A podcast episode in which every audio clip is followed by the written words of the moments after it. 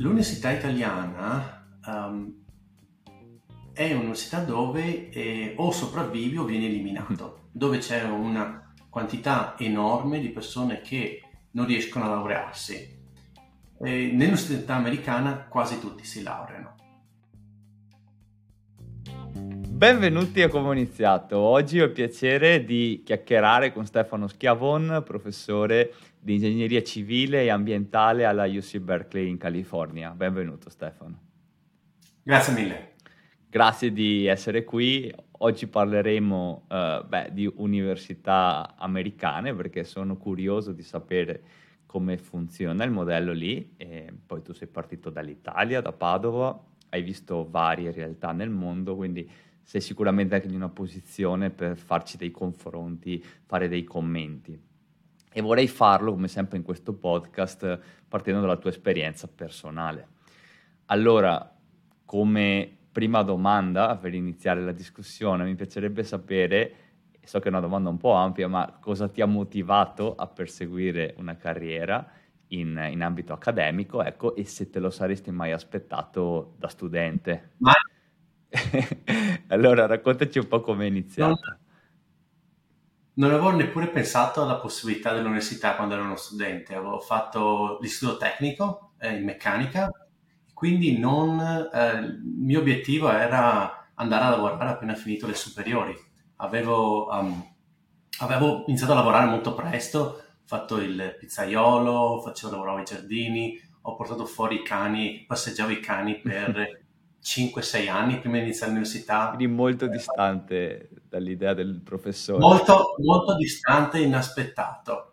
E poi, eh, forse una delle influenze più grandi è stata mia sorella che aveva fatto, lei era andata all'università, la prima nella nostra famiglia di andare all'università, e, compresi cugini e parenti, e, ed era andata a fare un Erasmus in Inghilterra.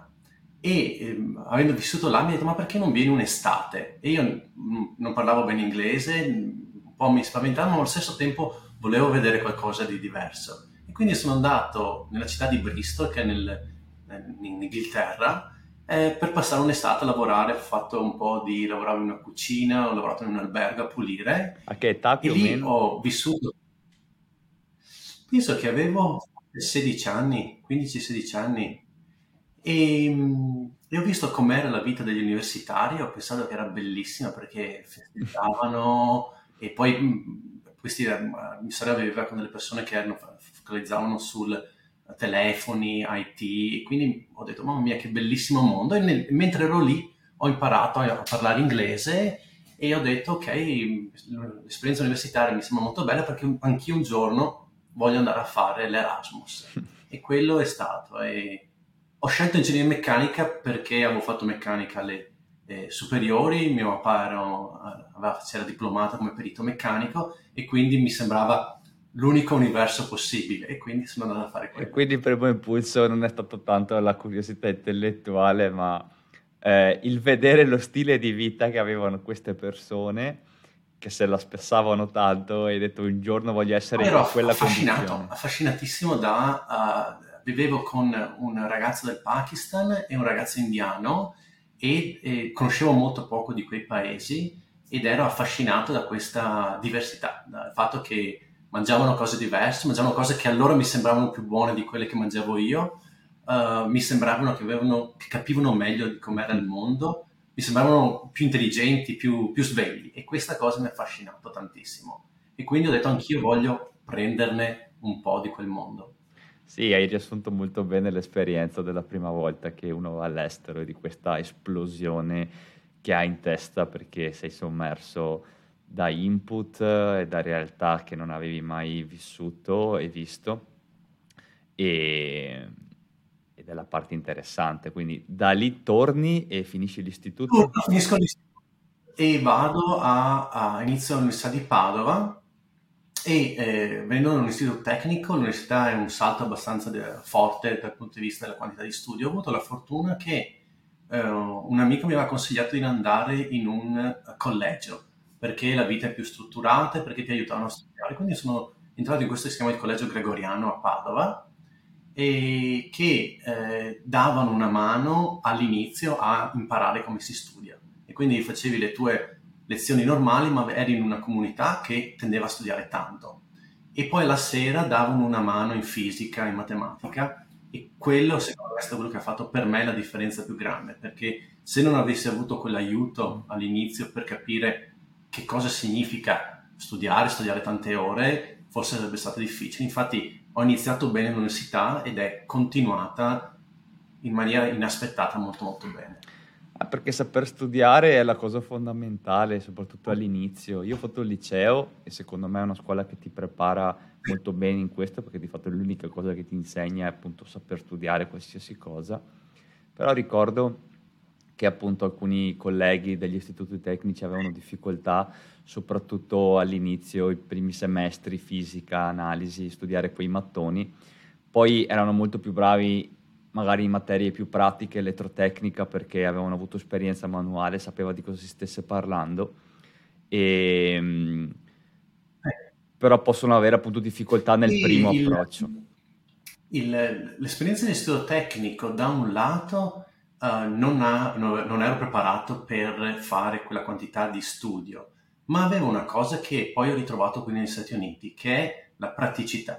Il fatto che la conoscenza è valida nel momento in cui migliora la vita delle persone e eh, non c'è una conoscenza di livello 1 e livello 2, cioè quella che è astratta, ha un valore superiore a quella pratica. Tendenzialmente c'è l'idea che la conoscenza serve a migliorare la vita delle persone e serve a essere più, stare meglio in salute, serve a avere un lavoro che è più sicuro, che ti fa permettere di guadagnare di più ti, e ti permette di fare attività che migliorano la tua esistenza. E questo sarebbe qualcosa che sfortunatamente non ho visto sufficientemente in Italia.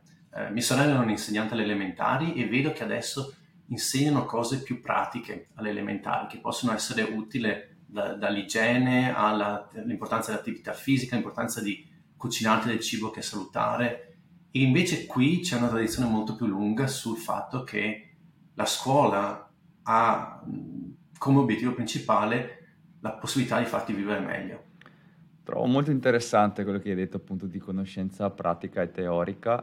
Ho appunto fatto liceo, poi ho fatto ingegneria, 5 anni in Italia, che è anche molto teorica e da una parte mi ha dato un gran metodo di studio, però sicuramente mi è mancato molto nella parte pratica. E poi quando sono andato all'estero a lavorare per Tesla in Olanda, che è un'azienda eh, molto smanettona, tech, eh, mentalità californiana, ho avuto molte difficoltà eh, come ingegnere a colmare quel gap tecnico, cioè l'ingegnere elettrotecnico che fa fatica a cambiare l'interruttore, perché poi sa la teoria, però poi magari non ha spellato molti fili in vita sua, quindi eh, mh, mi chiedo, in, in, America questo approccio viene dall'università o, lo, o già da prima? Elementari, ho due figli, eh, che fanno uno alle medie, uno alle elementari, e c'è una, a volte uno nota una mancanza magari di visione completa di un argomento, perché se vuoi co- coprire un argomento in maniera completa, seguire il libro aiuta di più. Se invece tu esperimenti e impari a utilizzare una cosa più concreta, magari non riesci a coprire l'intero settore dell'elettrotecnica, però in, sai, cos- sai, come funziona il circuito elettrico della tua casa, sai come scegliere i fili, sai dimensionarli e questo lo impari molto presto ed è, ed non è vista come una conoscenza secondaria, è vista come la conoscenza primaria dell'università. E questo riflette parte dalle elementari, lo vedi alle medie, lo vedi alle superiori e lo vedi all'università. E quindi c'è quella capacità che magari uno può fare l'esempio per un gruppo di ingegneri. Non sanno qual è la teoria dietro le equazioni differenziali, ma sanno risolverle perché sanno selezionare il pacchetto. E ovviamente c'è un valore nell'avere un'impronta teorica forte, e, ma a volte avere solo quella o pensare che quella sia necessariamente sempre migliore dell'altra può essere un limite. Poi gli Stati Uniti hanno il grande vantaggio che eh, riescono a trarre persone eh, dall'intero globo e quindi alla fine riescono ad avere nel loro sistema mm-hmm. il mix di conoscenze necessarie per arrivare a un'economia. Infatti, secondo me per un profilo, per uno studente, l'ideale è fare la triennale in Italia e poi la magistrale all'estero, che sia negli Stati Uniti. Per esempio, ne ho parlato in un altro episodio con un ragazzo che ha studiato eh, la magistrale a Copenaghen al DTU, lo dico perché credo che anche tu, eh, anche tu hai avuto un'esperienza, e hai ritrovato anche tu un approccio più pratico lì. Decisamente, il, DTU, infatti io la prima, sì, la prima università all'estero di cui sono stato è stato al DTU, che era l'ultimo anno della laurea magistrale, il quinto anno, e quando sono arrivato lì eh, la, la, la testa è esplosa mi ricordo di questa classe in cui la maggior parte della classe era in laboratorio e quindi tutto quello che imparavi, imparavi attraverso gli esperimenti in laboratorio e l'ho trovato di un fascino enorme. Okay. Ovviamente riesci a farlo nel momento in cui hai classe con 20 persone, se ne hai 500 in classe eh, diventa molto più difficile. Quindi non è solo un discorso di volontà o cultura, c'è anche proprio un discorso di numeri e organizzazione?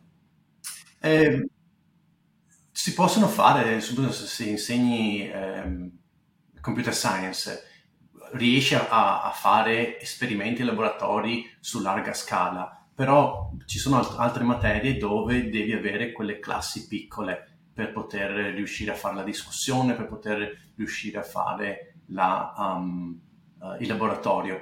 Alle elementari alle medie o alle superiori la classe è già perfetta perché quando ne hai 20-30 studenti riesci a fare un approccio più pratico. Ma il, pro- il problema credo che sia più culturale, mm. cioè sia questa, non so se conosci, c'è questo uh, libro, mm, adesso non, mi ricordo bene il nome, si chiama Le due culture, le due culture, The Two no. Culture. Era una lezione fatta, adesso non vorrei sbagliarmi, forse 50-60 anni fa in Inghilterra, da un... Uh, immagino o a Oxford o a Cambridge, eh, in cui questo scienziato, uh, Snow, il suo nome è Snow, uh, vediamo se lo trovo qua davanti. Um, CP Snow. Sì, il suo nome si chiama CP Snow e che aveva notato appunto che c'erano due culture che stavano combattendo all'interno del sistema universitario inglese. Quello che vedeva la filosofia, la letteratura, la religione, la teologia come superiori e poi c'erano quelle inferiori, eh, l'essere un medico, essere un giurista, essere un economista, essere un ingegnere. E lui diceva che queste, questa visione è incorretta e che uno degli obiettivi del sistema di educazione è migliorare la vita e quindi queste professioni sono fondamentali per poter migliorare la vita delle persone, quindi proponeva una terza strada, una unione di queste due perché diceva anche la materia umanistica può aumentare lo spirito. Ecco, mi dà l'idea che l'Italia ha un uh, approccio più su uh, queste materie superiori, la musica, la poesia, eccetera. Invece gli Stati Uniti hanno oh, un approccio più sulle materie pratiche. Entrambi eh, portano qualcosa di positivo alla discussione. Eh, io mi sento più allineato con quello statunitense attualmente. Sì, probabilmente è un retaggio culturale che abbiamo e sto pensando anche come il liceo appunto è sempre considerata la scuola per eccellenza, il liceo classico direi più dello scientifico, credo che a un certo punto nel passato potessero andare all'università solo chi, chi, chi avesse frequentato il liceo classico, sì. poi adesso è un po' cambiato, però direi che comunque nell'immaginario collettivo, l'istituto tecnico sta sotto e mi piace un sacco che tu non sia d'accordo e che me lo stia dicendo appunto una persona che ha frequentato l'istituto tecnico e che adesso insegna all'università in California. Volevo chiederti, tu cosa insegni esattamente e qual è il tuo campo di specializzazione? Sono nel dipartimento di architettura principalmente e sono anche nel dipartimento di ingegneria civile e ambientale. Però ho iniziato nel settore dell'architettura, anche se non sono un architetto. Altra cosa interessante, eh, sono un ingegnere meccanico come laurea principale, poi ho fatto dottorato in ingegneria energetica e quindi insegno come gli edifici utilizzano l'energia per riscaldare, per raffrescare, per ventilare gli edifici, quanta energia è necessaria per la luce, quanta energia è necessaria per far funzionare la lavatrice, il frigorifero, eccetera.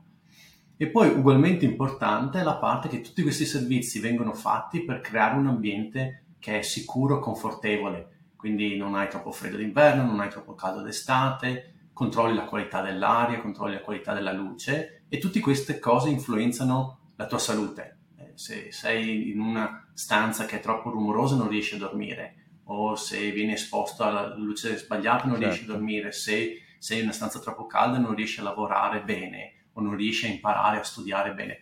Mi ricordo quando facevo esami a temperature di 30-35 gradi a, nel mezzo dell'estate eh, padovana. esatto, uno dice mamma mia questa è la difficoltà a riuscire a, a essere bravo o a lavorare bene. E quindi, quindi non ti occupi di mera efficienza energetica, nel senso di risparmiare kilowattora o gas, ma ergonomia, qualità di vita anche. Qualità della vita faccio molto legato a... E nel tempo mi sono, sono partito come un ingegnere energetico, ora faccio un po' di più perché come ingegnere energetico sono arrivato a questo settore perché ero uh, molto affascinato dal fatto del, del, problema energetico. Credevo che se non hai accesso all'energia non riesci ad avere una buona vita. Una società riesce a crescere e quanto riesce a crescere dipende da che tipo di fonte di energia riescono a utilizzare e quanto, quanto costa questa energia, perché se costa troppo viene limitata. E, e non mi aspettavo che gli edifici fossero così importanti. E, e, quindi quando mi sono accorto che gli edifici consumano, negli Stati Uniti ad esempio, circa il 75% della corrente elettrica viene utilizzata all'interno di un edificio. E quando si guarda alle emissioni di gas serra, intorno al 30-40% è legato a, a, agli edifici e al settore urbano. E quindi ho detto, vogliamo migliorarle, ma quanto riuscivo a migliorarlo dipendeva tantissimo dall'effetto che aveva sulle persone. Quindi io posso farti risparmiare energia d'inverno, ti tolgo la caldaia, o posso farti risparmiare energia uh, togliendoti l'aria condizionata d'estate, ma ci sono delle conseguenze. E un, un approccio, spesso quello ingegneristico, è dire ok, io metto dei, eh, dei limiti a quanto io ti faccio soffrire e poi ottimizzo in funzione del consumo energetico. O un altro approccio è il mio obiettivo principale è farti stare al meglio, farti lavorare al meglio, farti studiare e, apprendere al meglio. E come effetto secondario cerco di non consumare troppa energia.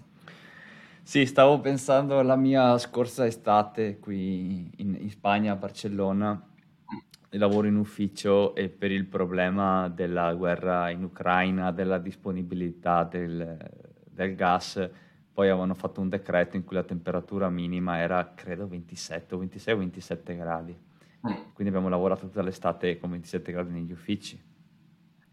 Perché poi alcuni eh, diciamo, edifici non la rispettavano, ma io lavoro in una corporate, quindi ovviamente la rispettavano alla lettera ed è veramente poco gradevole e ti impatta sul, chiaramente sulla concentrazione, sulla voglia di lavorare e, e, trovo questo quindi molto interessante. Tra l'altro ho visto di recente un tuo post su, su LinkedIn che parlava, eh, se non sbaglio, dell'ottimizzazione delle, delle, finestre o della vista ideale che vorresti avere fuori dalla finestra e quindi mi sembrava proprio nella direzione di mettere le persone in un ambiente confortevole. L'obiettivo è che noi passiamo tutta la nostra vita all'interno degli edifici. Noi siamo siamo evoluti come una specie che passava la maggior parte della loro vita fuori.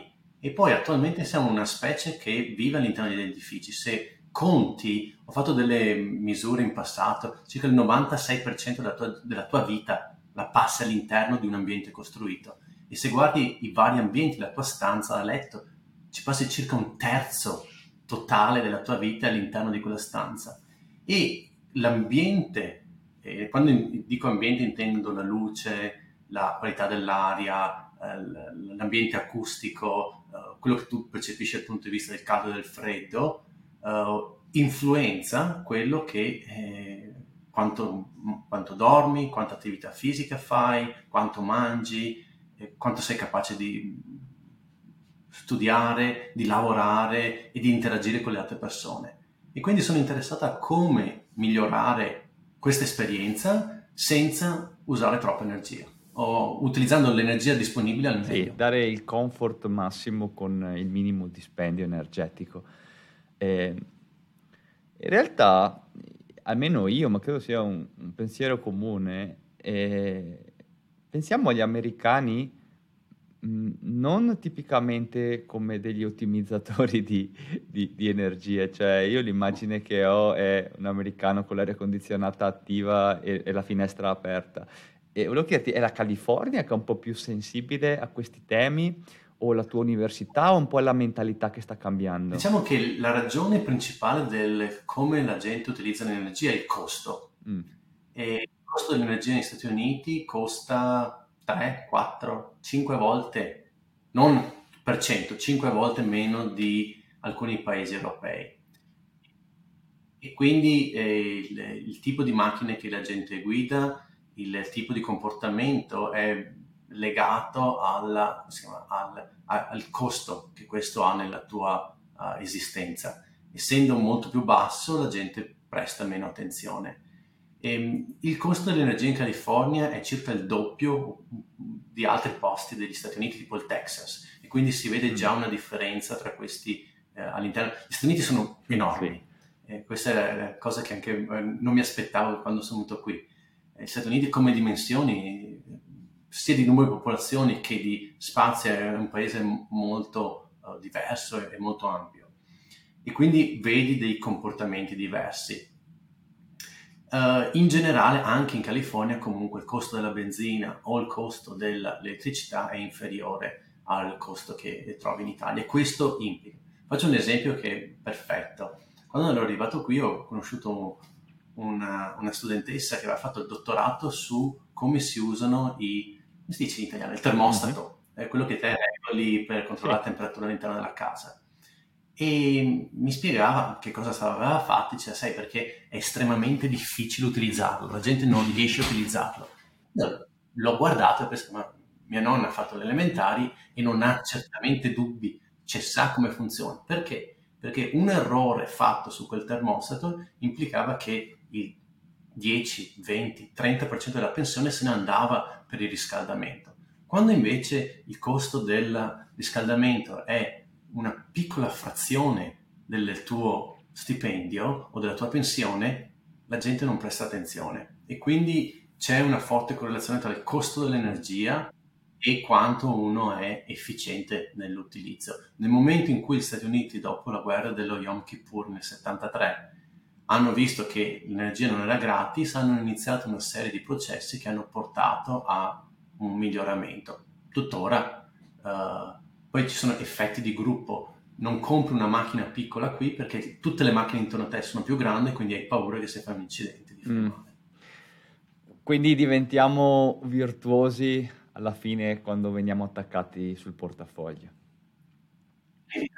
Certo, uh, un altro esempio perfetto è l'università, poiché l'università in Italia è principalmente gratuita per chi ci va, non per la società, perché la società la paga attraverso le tasse, tu non ti aspetti un servizio perché il servizio è bene o male gratis, ti puoi lamentare ma non ci sono meccanismi per migliorare l'offerta. Invece qui dove io sono in un'università pubblica, ma anche in un'università pubblica hai un, dei costi annuali che sono inimmaginabili per l'Italia, dieci volte tanto almeno. Decine di migliaia di dollari all'anno. Sì, sì, sì, all'anno.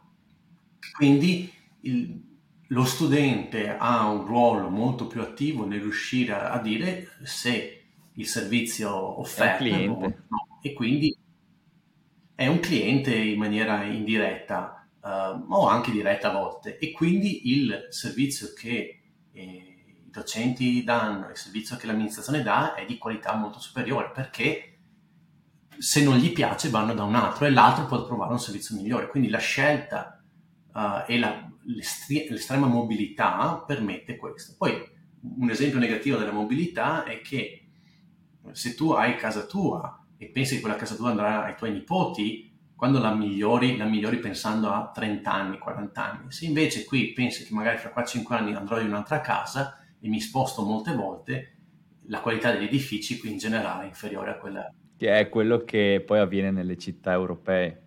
Cioè io l'ho visto, quello che descrivi tu nella, nel paese in Italia, no? quindi la qualità dei, dei serramenti, dell'isolamento dell'edificio, vi si presta attenzione, ci si investe, poi vai a vivere a, a Amsterdam o a Barcellona e se non hai i ratti in casa è già un buon punto di partenza, no?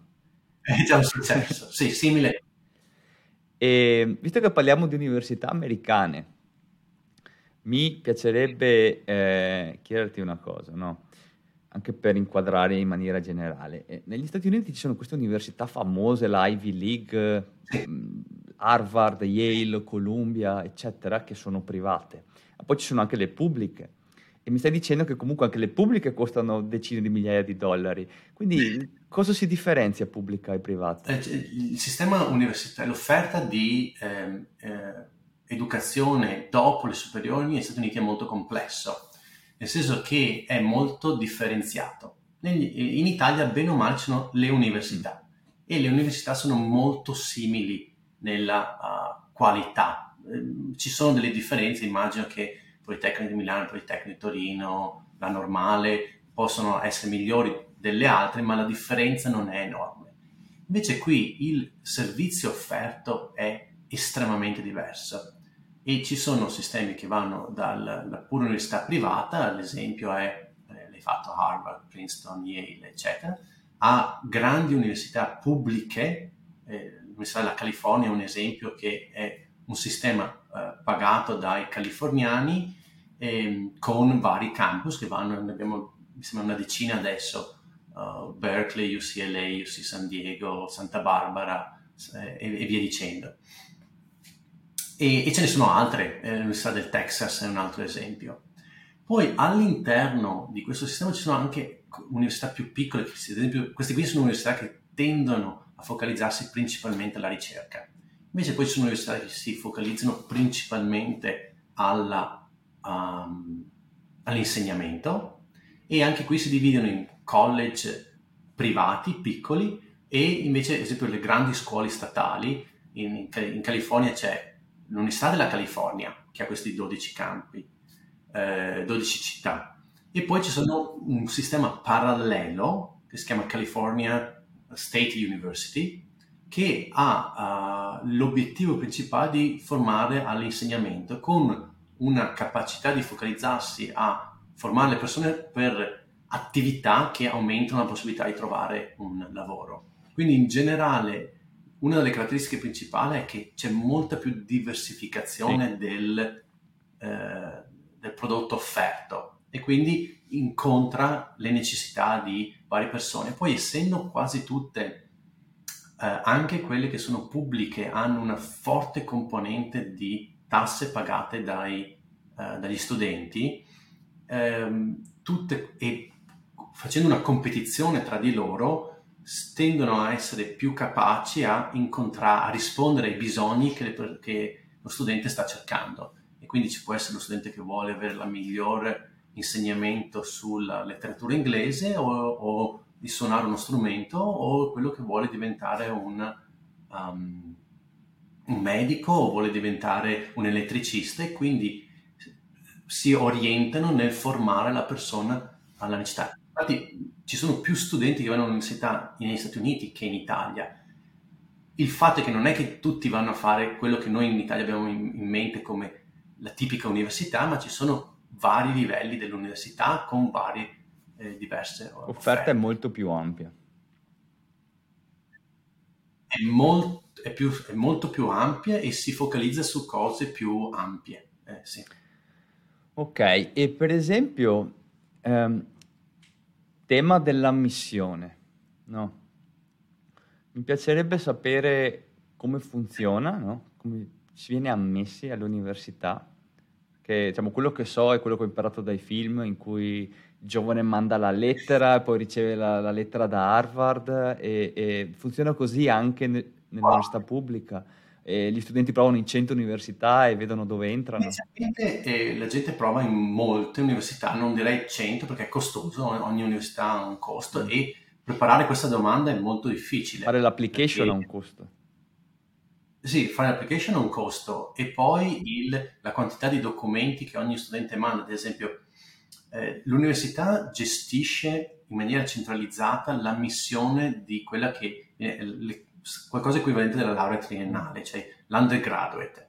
Invece eh, i docenti sono responsabili per l'ammissione di quelli che sono i graduate program e quindi io sono all'interno delle commissioni che vedono se uno, uno studente viene accettato per eh, la laurea di livello secondario, si chiama, sì. eh, il master. Sì.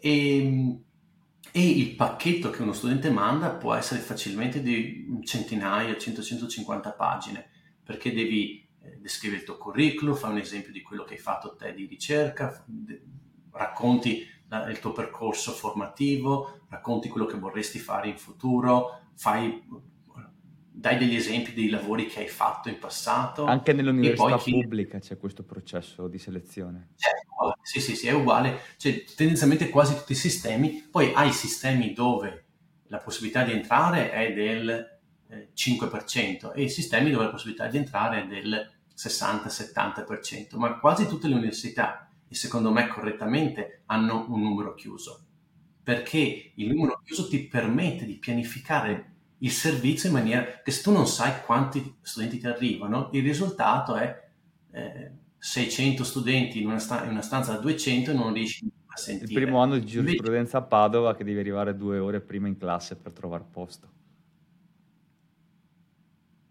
E, e quindi la, um, la, il, il, vantaggio di avere un numero chiuso e della possibilità dell'amministrazione di dire quanti studenti, data la nostra struttura, quanti studenti riusciamo a formare e che responsabilità abbiamo poi nel riuscire a fornire a questi studenti uno sbocco lavorativo. E quindi c'è una, una risposta molto attenta a questo. E questo ovviamente università dal nome prestigioso non hanno to- troppi problemi perché già hanno una domanda molto forte. Ma nel momento in cui uno va a università meno prestigiose, e ce ne sono tantissime negli Stati Uniti, ehm, c'è una tensione nel dire che come riesco ad attrarre, perché allora lì diventa difficile riuscire tra- ad avere un numero sufficiente di studenti che fanno domanda alla tua università. Quindi le domande di solito cambiano da università a università, ma alcune lo fanno una volta all'anno, alcune permettono vari cicli, eh, l'Università della California lo fa una volta all'anno, spesso in dicembre, e poi inizi otto mesi dopo, ad agosto, inizi il, il tuo percorso universitario. E alcuni fanno 20 domande, altri si focalizzano a, su università specifiche, magari soprattutto più avanti vai, in, soprattutto nel, nel, caso del dottorato, magari selezioni due o tre scuole perché ti vuoi focalizzare e vuoi lavorare con. E tu partecipi al processo di selezione degli studenti del tuo corso? Certo, sì, sì. Fa parte del, della mia responsabilità dal punto di vista lavorativo è la selezione degli studenti che entrano nel master o nel dottorato. Mm. E senti come professore più, più pressione di quella che credi avresti in Italia? Perché capisco oh. che l'essere professore è un po' diverso, devi essere più disponibile, selezioni gli studenti, è un tipo di pressione diverso.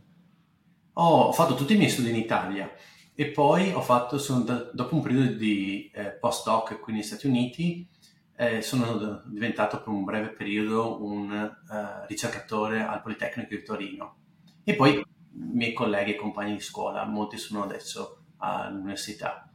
E, um, è estremamente più alta la pressione, eh, diciamo incomparabile, eh, perché è, è, è quasi impossibile avere tempo per altre attività esterne e, e c'è una supervisione de, del tuo lavoro e delle tue prestazioni mm. eh, molto presente. Ogni anno, ogni due anni fanno una revisione di quanto hai prodotto. Sì, è più aziendale come approccio. Sì, è molto più aziendale, quindi ti controllano cosa gli studenti pensano di te, del tuo insegnamento, uh, quanto bravo sei stato, quanto è, poi guardano quanta attività hai fatto all'interno dell'università, quanta attività hai fatto di supervisione, quante attività hai fatto di ricerca e queste vengono valutate in funzione di quello ti possono dare l'aumento o no, mm. oppure ti, eh, all'inizio puoi perdere il lavoro, cioè possono non rinnovare il contratto. Io adesso sono in una situazione di contratto a tempo indeterminato, eh, però anche all'interno di questo contratto a tempo indeterminato c'è pressione.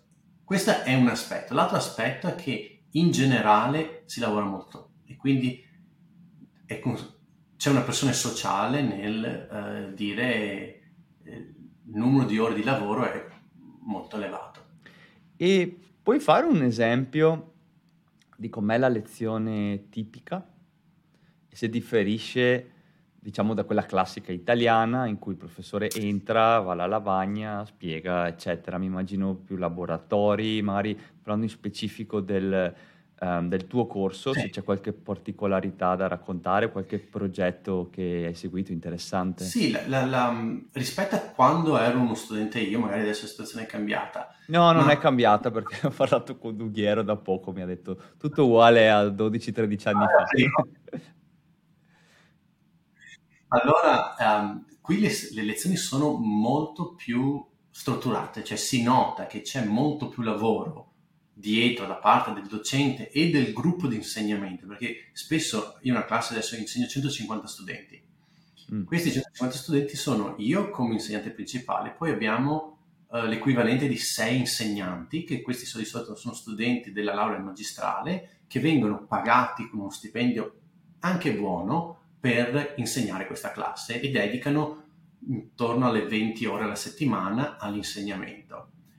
Quindi la classe è strutturata che io insegno per 3 ore alla settimana e poi gli studenti vanno in laboratorio per altre 3 ore in gruppi di 20-25 studenti più o meno. E poi questi insegnanti, gli assistenti all'insegnamento, sono quelli che parlano, con, conoscono tutti gli studenti per nome, li incontrano ogni settimana, hanno, uh, li incontrano all'interno del laboratorio e li incontrano anche fuori. Questi sono studenti che seguono altri studenti. Che insegnano. Sono uh, studenti una... senior. Sono studenti, sono studenti, della graduate school che mm. insegnano mm. nell'undergraduate. È come se dire studenti della laurea magistrale che insegnano a pagamento, cioè con uno stipendio. Però non fanno il dottorato. No, non necessariamente, a volte sì, eh, perché la graduate school include anche, ma a volte sono studenti che perché non riescono a pagarsi l'università, un modo per pagarsi le tasse e per ricevere uno stipendio, al posto di lavorare in pizzeria, lavorano per l'università e, e come lavoro in sé aiutano l'esecuzione della classe.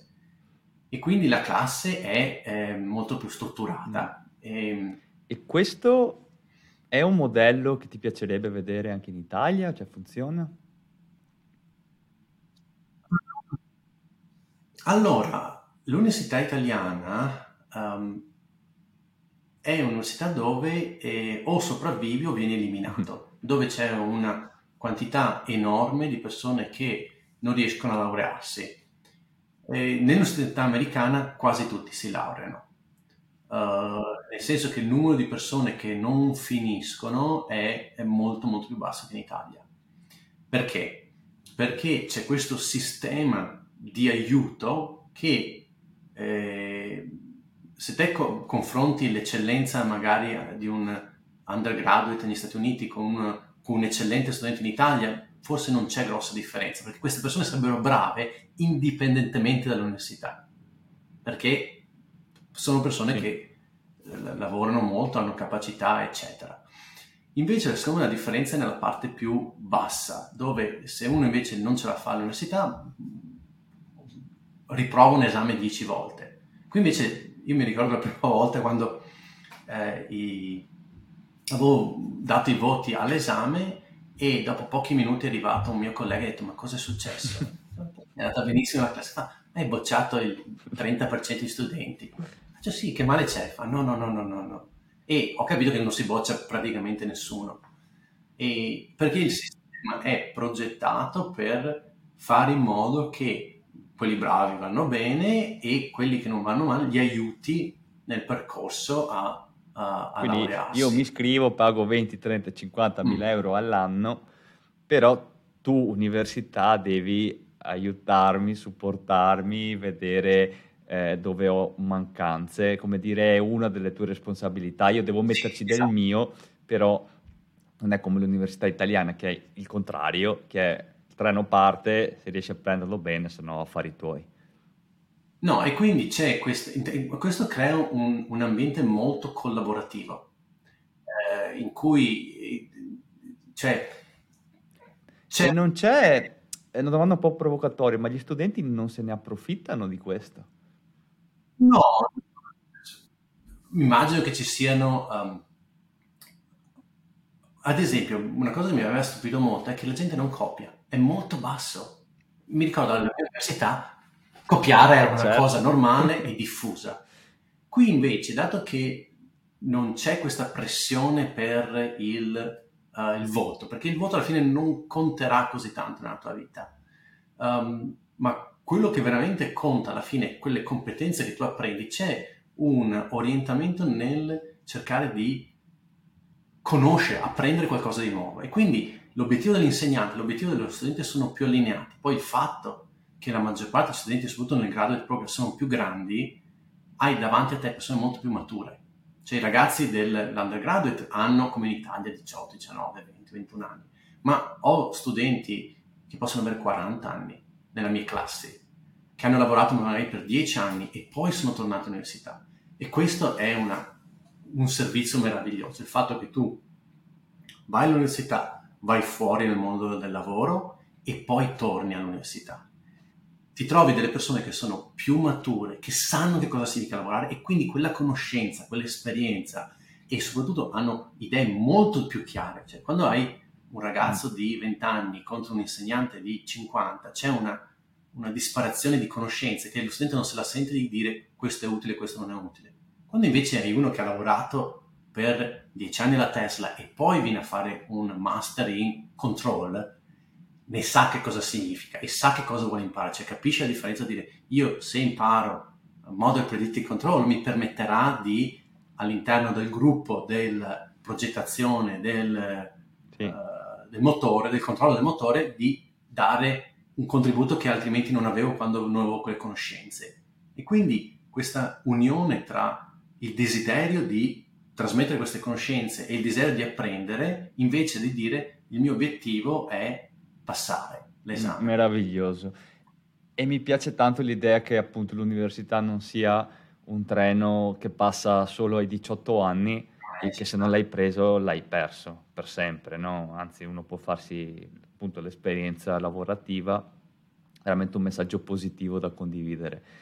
Eh, un'altra cosa, da, da quanto so, ehm, l'esame finale conta meno negli Stati Uniti, perché certo. comunque durante il corso hai tutta una serie di esercizi, rielaborazioni, lavori da consegnare che ti, ti, permettono di stare al passo e ti vengono valutati. Ascoltavo questo ragazzo che studiava in Florida, credo, diceva una cosa che ci sembra magari assurda per noi italiani, ma che l'esame è che pochi giorni dopo sì. il corso, che non è ok, finito il corso, ora devo rinchiudermi in casa un mese e studiare quello che non ho studiato nei sei mesi precedenti, perché arrivo a quel punto che sono già molto preparato perché ho seguito il corso e consegnato tutte queste cose. Sì, se non ero nella mia classe, il, l'esame conta il 20 o il 25%, l'esame finale. Mm.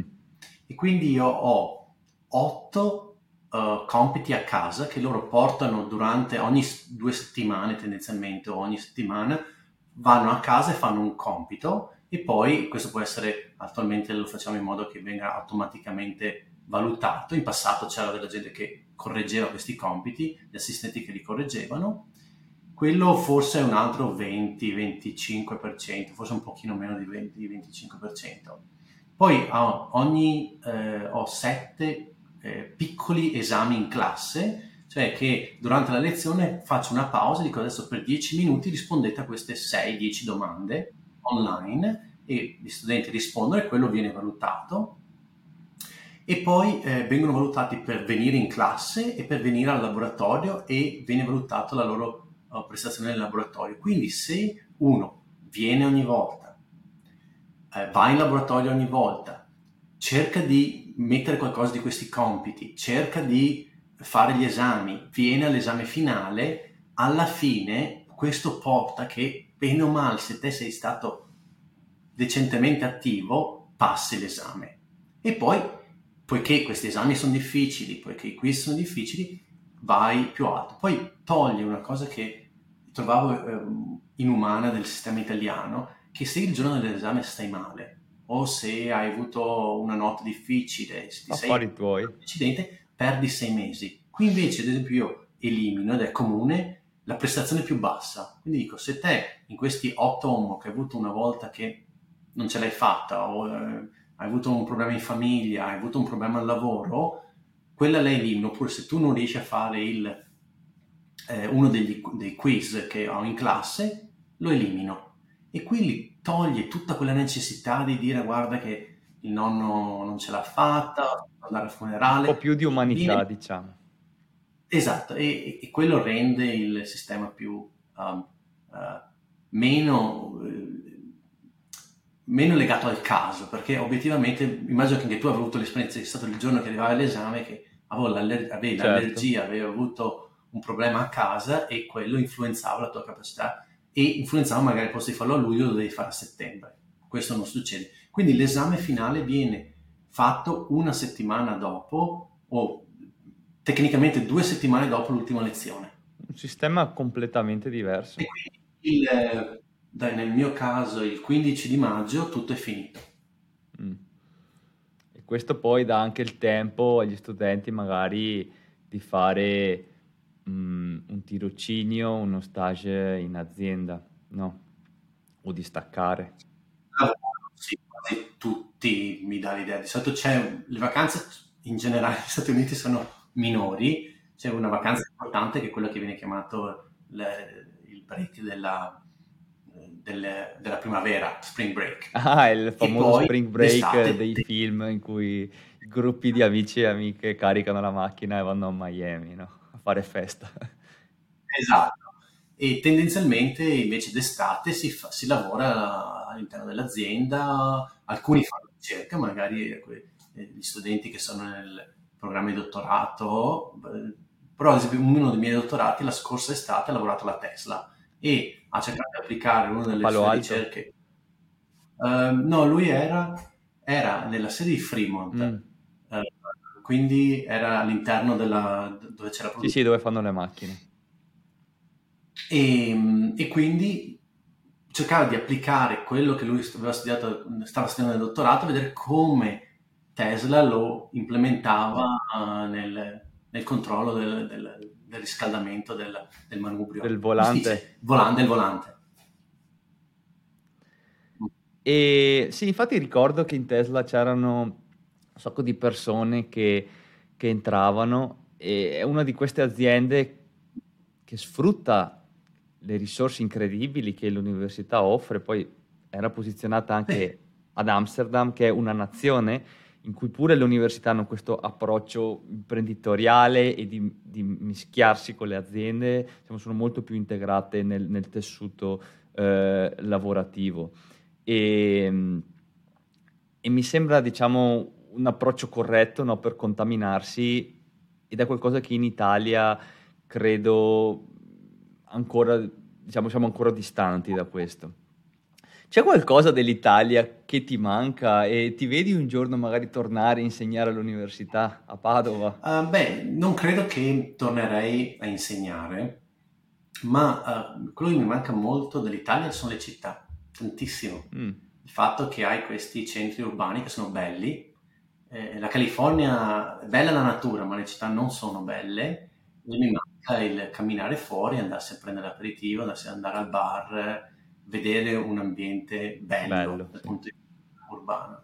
E poi con il tempo mi sono accorto che queste società estremamente mobili, dove tu passi da un posto all'altro e cambi città molto rapidamente, hanno dei vantaggi enormi dal punto di vista dell'efficienza del, de- de- dello scambio di conoscenze o anche della possibilità di cambiare, perché se te vivi, io sono nato a Bassano del Grappa, vivi, nasci e cresci a Bassano del Grappa, quello che hai fatto alle elementari te lo porti dietro finché non vai in Sì. pensione.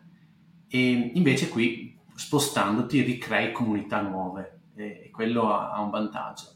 C'è lo svantaggio che ogni volta che crei una comunità nuova, eh, quei rapporti che ti porti a quando sei piccolo, quando uh, diventi grande, diventano più fragili. Quindi quello è un lato eh, negativo.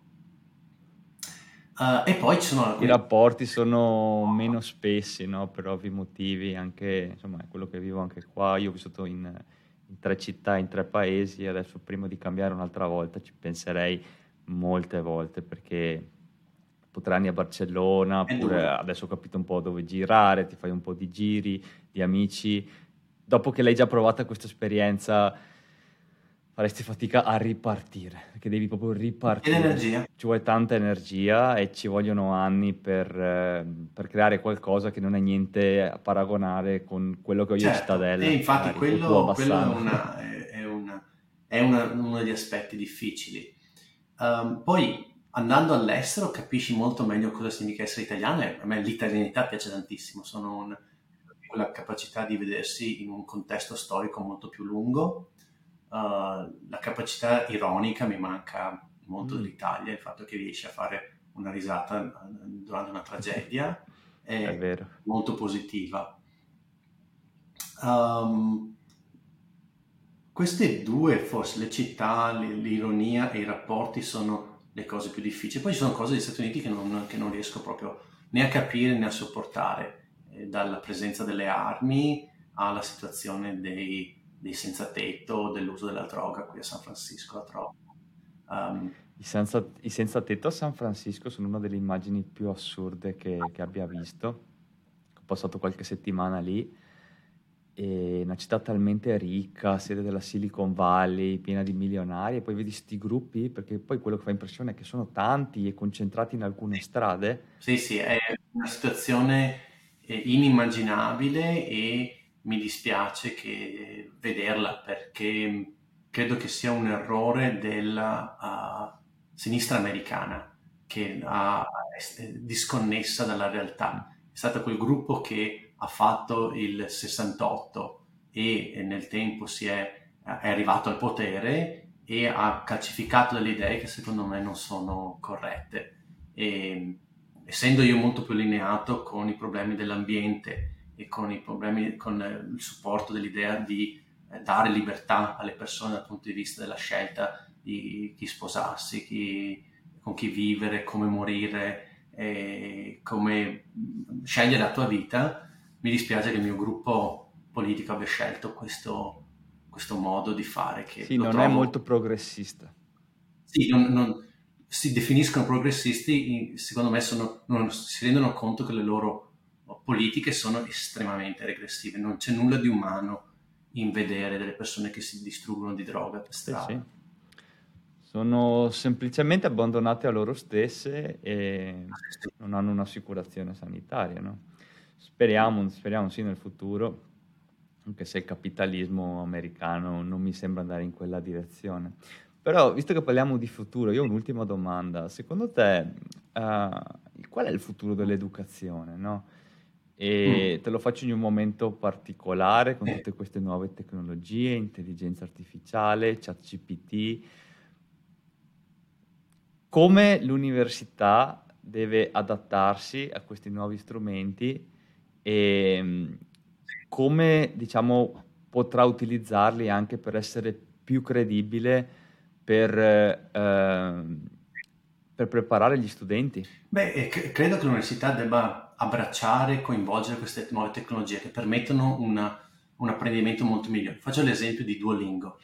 Uh, questa è un'app per apprendere, è nata all'università della Carnegie Mellon University e eh, ah, Duolingo è nata nell'università?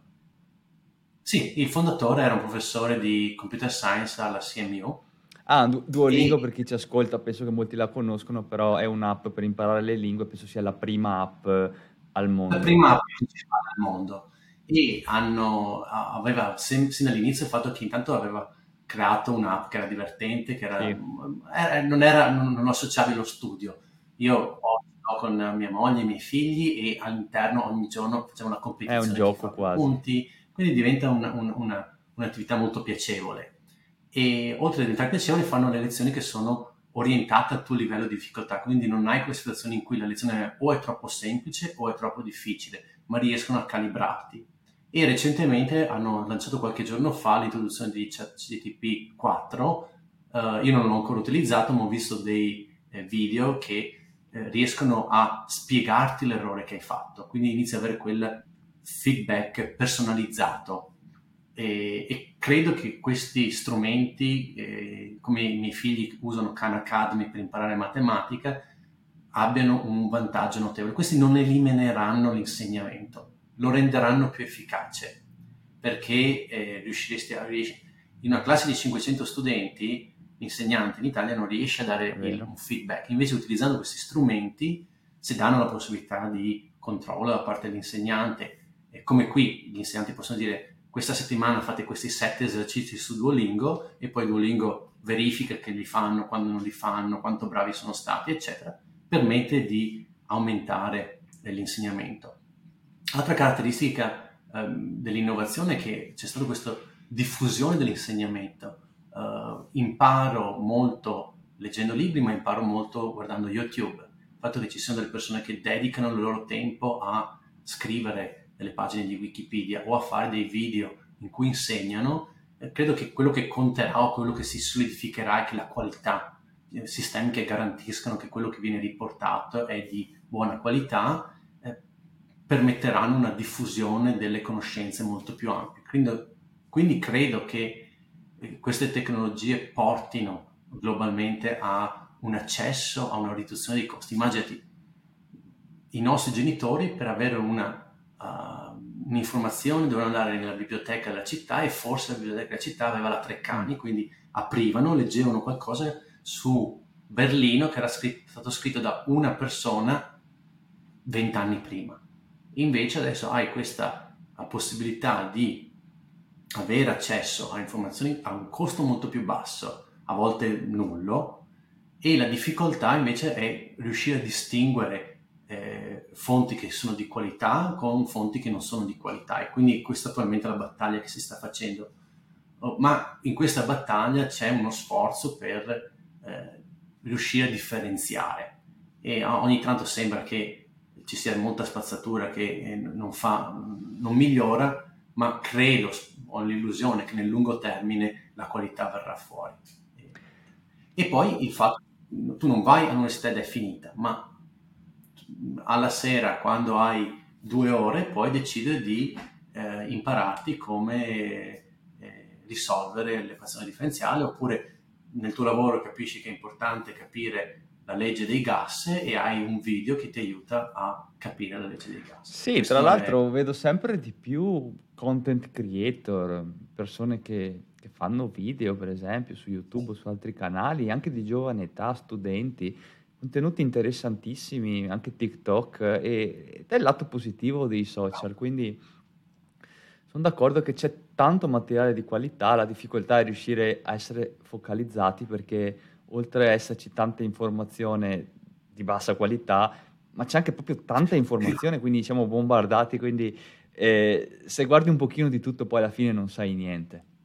Sì, per quello io non ho paura che l'università mm. sparisca o che gli insegnanti l'abbiamo capito molto bene durante la pandemia. Uh, non è la stessa cosa andare in classe che andare a vedere un video su, su, YouTube. Perché?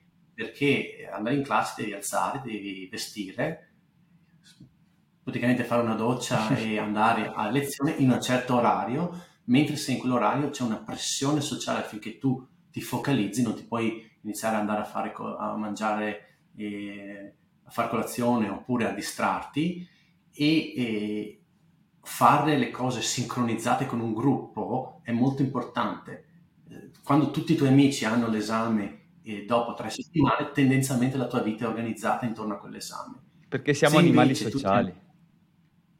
Siamo animali sociali, quindi la socialità non verrà eliminata e ci sono stati vari esperimenti nell'utilizzare queste università online e eh, riescono a coprire alcuni bisogni ma eh, soprattutto nel momento in cui hai già una formazione e vuoi aumentare un argomento, espanderlo o vuoi offrirlo a basso prezzo, ma ci si è resi conto che le persone non hanno la stessa capacità di eh, focalizzarsi, di studiare e di apprendere eh, se sono da solo in una stanza, le distrazioni sono troppo alte. Stefano, io ti ringrazio tantissimo per questa chiacchierata, è stata veramente interessante, sia per eh, il fatto che hai condiviso la tua esperienza personale e professionale, sia perché ci hai raccontato il modello americano e anche diciamo, la tua prospettiva sul futuro. È stato un piacere. Grazie mille e, e buona giornata.